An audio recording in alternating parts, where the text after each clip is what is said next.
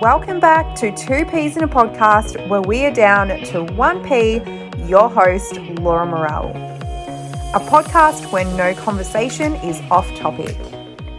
Welcome back to another episode of Two Peas in a Potty with your host, Laura Morel. And today I wanted to dive into a bit of a day or week in the life with me, but with a focus on helping you be able to have that beautiful ratio of work to home life. And the reason I use the word ratio and not balance is because balance, I think equality. So 50 50, but it's impossible to have 50 50 in work and home life. We don't have those hours in the day. So we have to reframe it to find a good ratio to make you feel full, to make you feel rested and not overworked because life is hard.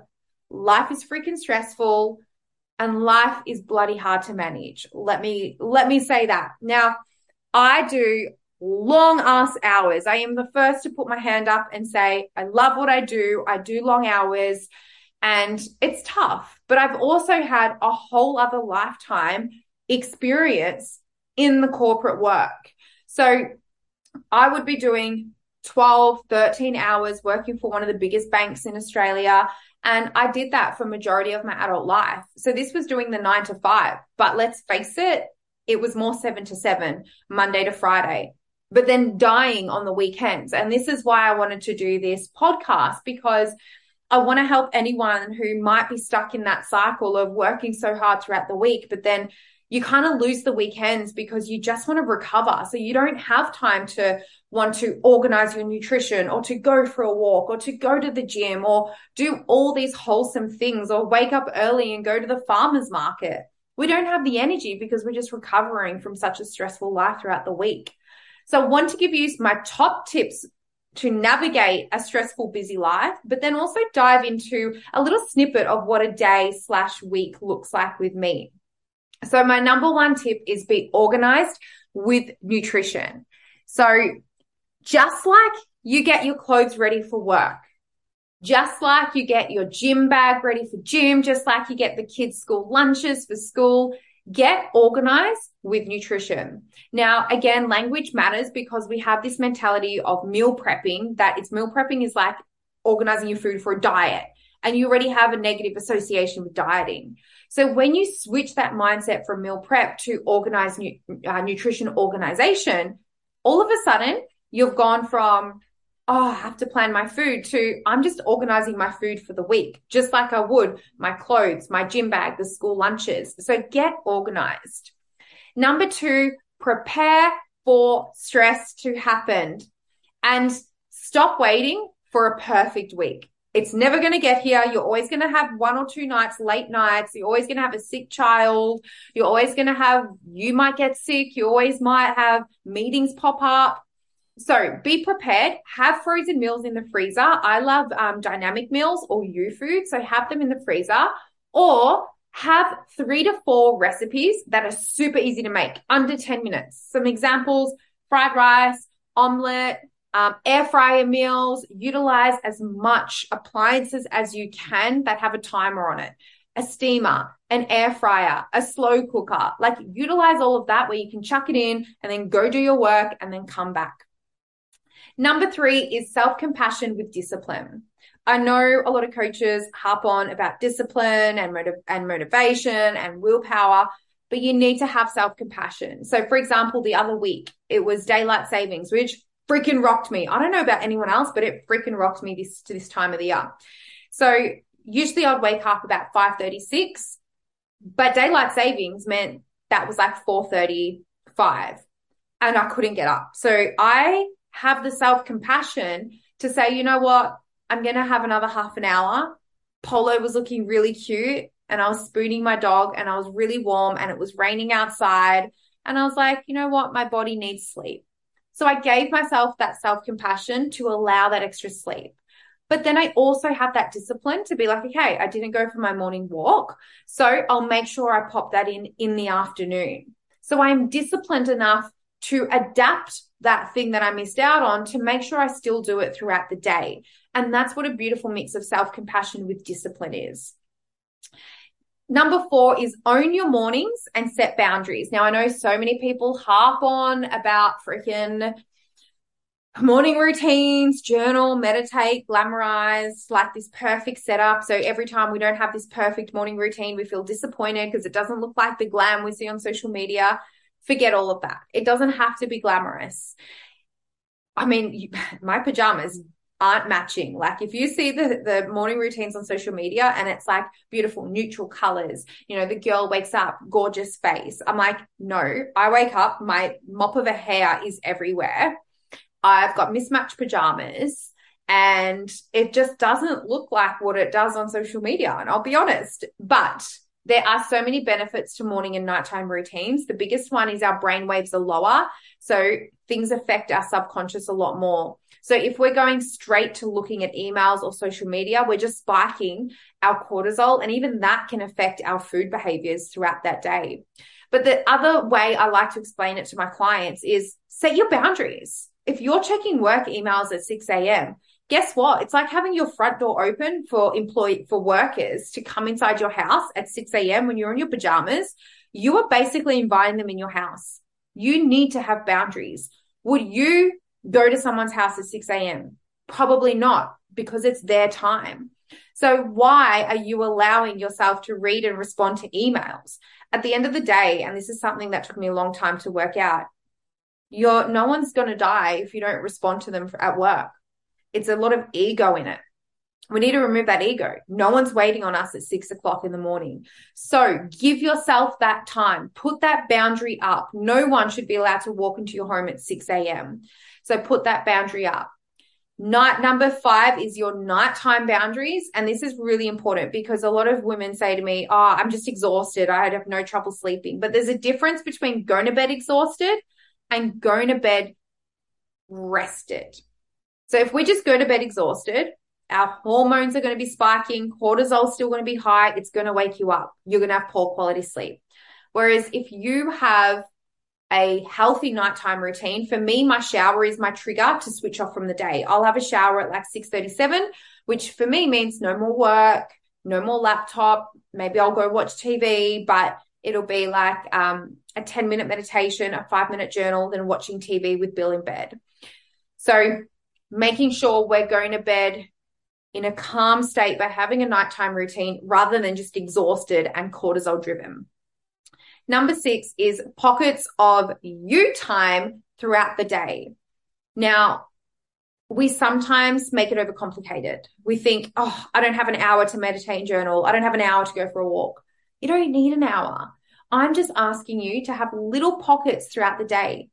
Five minutes is 300 seconds. 10 minutes is only 600 seconds. Now, when I say to girls, um, do you have 10 minutes at lunchtime? They're like, no. I'm like, do you have 600 seconds? They're like, yeah, I've got 600 seconds. There is no difference. So mindset matters. So look for those 300 seconds or 600 seconds, whether that's an, a morning tea or a lunchtime to go outside, get some sunshine, to go do a walking five minute meditation. Just those little pockets of day can really ground you. Number seven, manage your stress.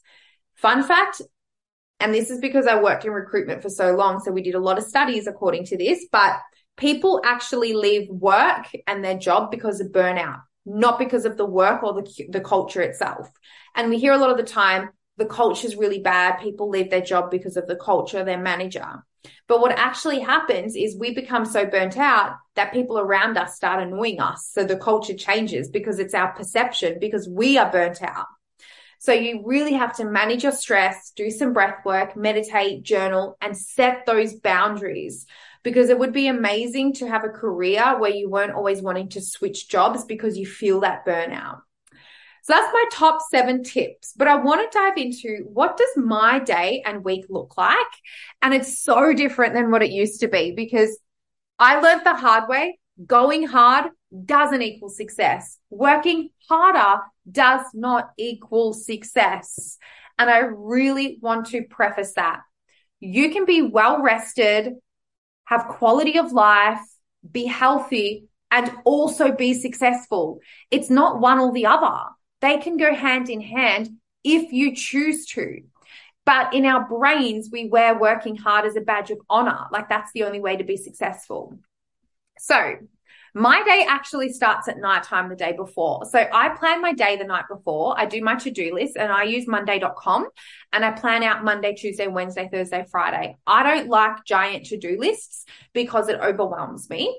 So I always plan what I have to get done and allocate them into the, the following days of based on urgency. But I do a brain dump. Anything that's worrying me, anything that's frustrating me, I like to get it out all on paper because our brain is really irrational. And by writing it out, it helps me rationalize. And then I'm going, and then the, the day before, I actually plan the following day when I'm going to go for my walk or when I'm going to go to the gym. Because for me, every day I will do a form of movement. I don't train every day. I only train four times a week. And people are like surprised by that. But I only train four days a week, which means three days a week I'm having a rest. But on those days, I will choose to go for a planned walk instead. So I look at my calendar and I look when I can fit it in. Some days it's in the morning. Some days it might be a lunchtime. Some days it might be early afternoon, depending on my client calls. Um, so yeah, every night I look at my following day and I put it in my calendar, just like I do with any meeting, because my movement is as important as going to a meeting. Um, and then I also, as I mentioned before, I have a trigger to wash off the day and switch off, which is my shower. And I find that kind of um, very symbolic because I'm like washing off the day, literally washing off the day. So for me, I like this. Going to sound so weird, but I um, I use a salt lamp. So I don't put the bathroom lights on at night because they're so bright, but I actually use the salt lamp. And I put the salt lamp in the bathroom. And now Bill's got into this too at the start. He thought I was crazy. He's like, why are you showering in the dark? But it's so beautiful. It makes me more tired. It doesn't stimulate me. And it's just such a beautiful, it feels like a day spa.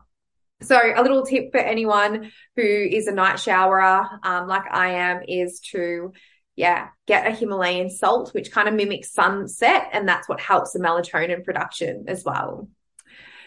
Then I will try and read 10 pages if I don't fall asleep, but then I'll always watch some TV with Bill. So I'm really honest in saying you, you can use TV, like screens, but wear your blue blocker glasses because that's what's going to be really important to protect those blue waves from getting into the back of the retina and the in the in the eye because that will stop the melatonin production. So what's really important is for me, that is my time with Bill. And I don't want to give that up because I have to read and I have to meditate. I do all of that beforehand and then I can relax with my partner and watch a little bit of TV. So that's my morning. Uh, sorry, that's my nighttime routine. The following day, I'll always wake up between 5:30 to 6:30 and look, if I wake up at 6:45 or 7, I don't hate on it. My body needs it. So be kind to yourself, but majority of the time it's around 5:30 to 6:30.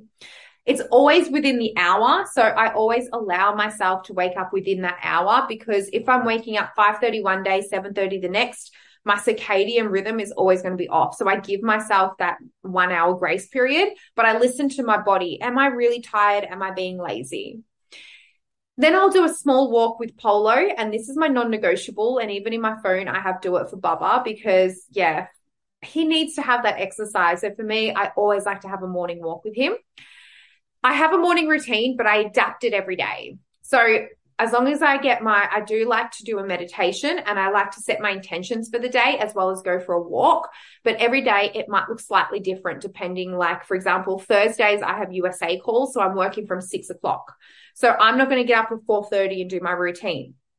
So I'll get up, I'll make a coffee, I'll meditate, I'll have a shower, and then I'll do my calls. And then after my calls, I might then do my walk and do my journaling. So my biggest advice as well is learn to adapt instead of chasing that perfect routine. When you allow yourself to adapt, it's teaching you that self compassion with discipline. Now, this is going to be very weird, but I actually work in 90 minute um, intervals because our brain can actually only hold full concentration for 90 minutes. So I actually do 90 minutes of work and then I do 300 seconds, which is five minutes of rest. And that rest could be going downstairs, getting a glass of water, filling up my bottle, playing with my dog. But I actually work in increments of 90 minutes over the space of the day. So I usually start work at sort of 7, 7.30. Some days are 6, some days are 6.30, depending on my client calls. Um, but I'll always make sure I schedule in a 15 minute morning tea break where I'll have something to eat before lunch. And then I'll always make time to have lunch at around 1, 1.30. Now, I always allow when I am having lunch at least 600 seconds of mindfulness. So after I eat, my trigger is to have some mindfulness. So maybe I'll go outside, but it just allows me to be more present with each of my clients. So for anyone who might be working, you know that feeling of you're on a client call or you've got an appointment, you're like, oh my God, I've got six more appointments to go. Oh my God, I've got five more appointments to go. That was me back in the day. But through implementing mindfulness and having these like 300 seconds of mindfulness throughout the day, it allows me to be so present with my client. So whatever client call I'm on, all I think about is them. I'm not worrying about the 10 calls I have. All I'm thinking about is them. So that mindfulness, as much as you're like, I don't have time to do it, 300 seconds that makes you concentrate better and it makes you better in your job is so much better than being burnt out, not really 100% there thinking, oh my God, five more clients, four more clients, three more clients. So it's just about choosing how you want to work. And for me, I don't want to ever go back to that mindset of five more clients, four more clients, three more clients. And that's why I love my job so much because I'm so mindful in it. Whenever I'm talking to a client, I'm only thinking about that client. Um, the other thing I always do is I always speak to Bill throughout the day. He lights me up. He's just, oh, you know that feeling when you're dating someone and it's really early on and you see like they message you and you get that little flutter. And then whenever your phone goes off, you're like hoping it's them. Three years later, and I still have that same feeling with Bill. So he'll always call me on his way to work and his way home from work, and we'll talk for 40 minutes each way. And it's some people would be like, that's so weird, but you live together. But I'm telling you, we could just talk for hours. So that is actually a big part of my day and a big highlight of my day as well. So the other thing as well is I'm getting better at like segregation in my work because for anyone who works at home, works from home, it can be hard because it kind of blurs and you kind of just end up working all day. But I try to keep the office to my work only. Look, I'll be honest, it's something I'm working on. It's not something I'm great on, but I'm definitely trying to implement that a little bit. And then once I finish for work, as you all know now, my nighttime routine. So um, have a shower, wash off the day, and then start that nighttime routine. So that's kind of what my Monday to Friday looks like. A lot of the time I'll be working from home, but a lot of the time I will go to cafes or I will go to the library as well, um, just to have a different environment. So one big thing I will say too is different environment actually triggers dopamine, which is motivation. So if you can change up where you're working a little bit, you can actually produce more hormones that make you more motivated. So maybe changing the location of your office or moving your desk in another part of your office or working from cafes if you have that ability. Now, my weekends look very different, but I always allow later bedtimes still within the hour. So usually I'll go to bed at about nine o'clock, but on the weekends it might be 10 o'clock, maybe 1030. I mean, to be fair, I went out Friday night and I got home at 1 a.m., which doesn't happen a lot for me. And it definitely at 32, I feel the difference. Um, but I do allow that later bedtime, but still within the hour. So I don't change my circadian rhythm. Where a lot of people go wrong is they go to bed 9, 9 30 throughout the week, but then on the weekends it's like 12, 1, 2, and then come Monday they struggle because you've actually reset your circadian rhythm to be later. And that means your melatonin production starts later as well. And you have to get back into it. And it's a lot harder. So my best advice was still allow flexibility on the weekends, but try and keep it within an hour, an hour and a half. Now, the biggest thing with my weekends is I still have structure with food, um, but I just choose what foods I do eat more out on weekends. So I'll have a brunch and a dinner out on a Saturday. And then Sunday, I'll have one meal out. So I'll probably eat three times out on a weekend, but I still have structure with the other meals. So I still have homemade nutritious food to ensure I'm getting that protein, fats, and carbs in and keeping that structure. Because what happens is, and this is what I used to do when I was working in corporate, I'd be really good Monday to Friday. And then I'd be like, oh my God, like you're just so burnt out that you're like, I don't even want to think about food. I just want to eat what I want. But if you can incorporate some structure on the weekends, you're just going to feel so much better come that Monday. Now, I do work on weekends and it is so imperative for me to fill my cup up. So I will probably on a Saturday work from like maybe 7 a.m. until 11. And then Sundays, I do try and take a full day off. Doesn't always happen. But again, anyone that runs a business, sometimes it's a little bit harder. So again, just being kind to myself. It's not going to be forever. Um, but I love what I do. But my non negotiable is I see my friends at least, at least once to twice on a week, in a week. And this is important because my girls fill me up so much. I'll always talk to at least three of my friends on phone calls throughout the week, messaging them all day long. But it's just so important for me to connect with them physically. So I will see them every single week on the weekend. But also, my non negotiable is a date day Sunday with Bill and a date night Thursday as well. And again, it's just about life is busy, work is hard. Um, we can be tired. So sometimes we stop prioritizing, especially, you know, dating our own partner, no matter how long you've been together, still make time to date them. And especially with friendships, it still requires that effort. And I'm really honest with my friends. We did a whole friend series, but they know when I'm burnt out and I'm like, do you want to just come over and chill on the couch? Or can we just go get breakfast and go for a walk? Like, you can just be present with a person and hold each, hold space for each other without having to um, plan a big fancy thing. So that's kind of what my weekends look like. They're a lot more flexible. It's a lot more family time. Sundays are usually family dinners together with my parents and my sister. Um, but I still have structure, and I think that's really important. So, I hope you have found this episode to be helpful. Um, again, it's just about a little snippet into my day and weekends, but also just some tips for you to navigate work life and home life to create that better ratio for you. So we're not just feeling so burnt out. So we hope you've enjoyed this episode and can't wait to see you on the next one. Bye.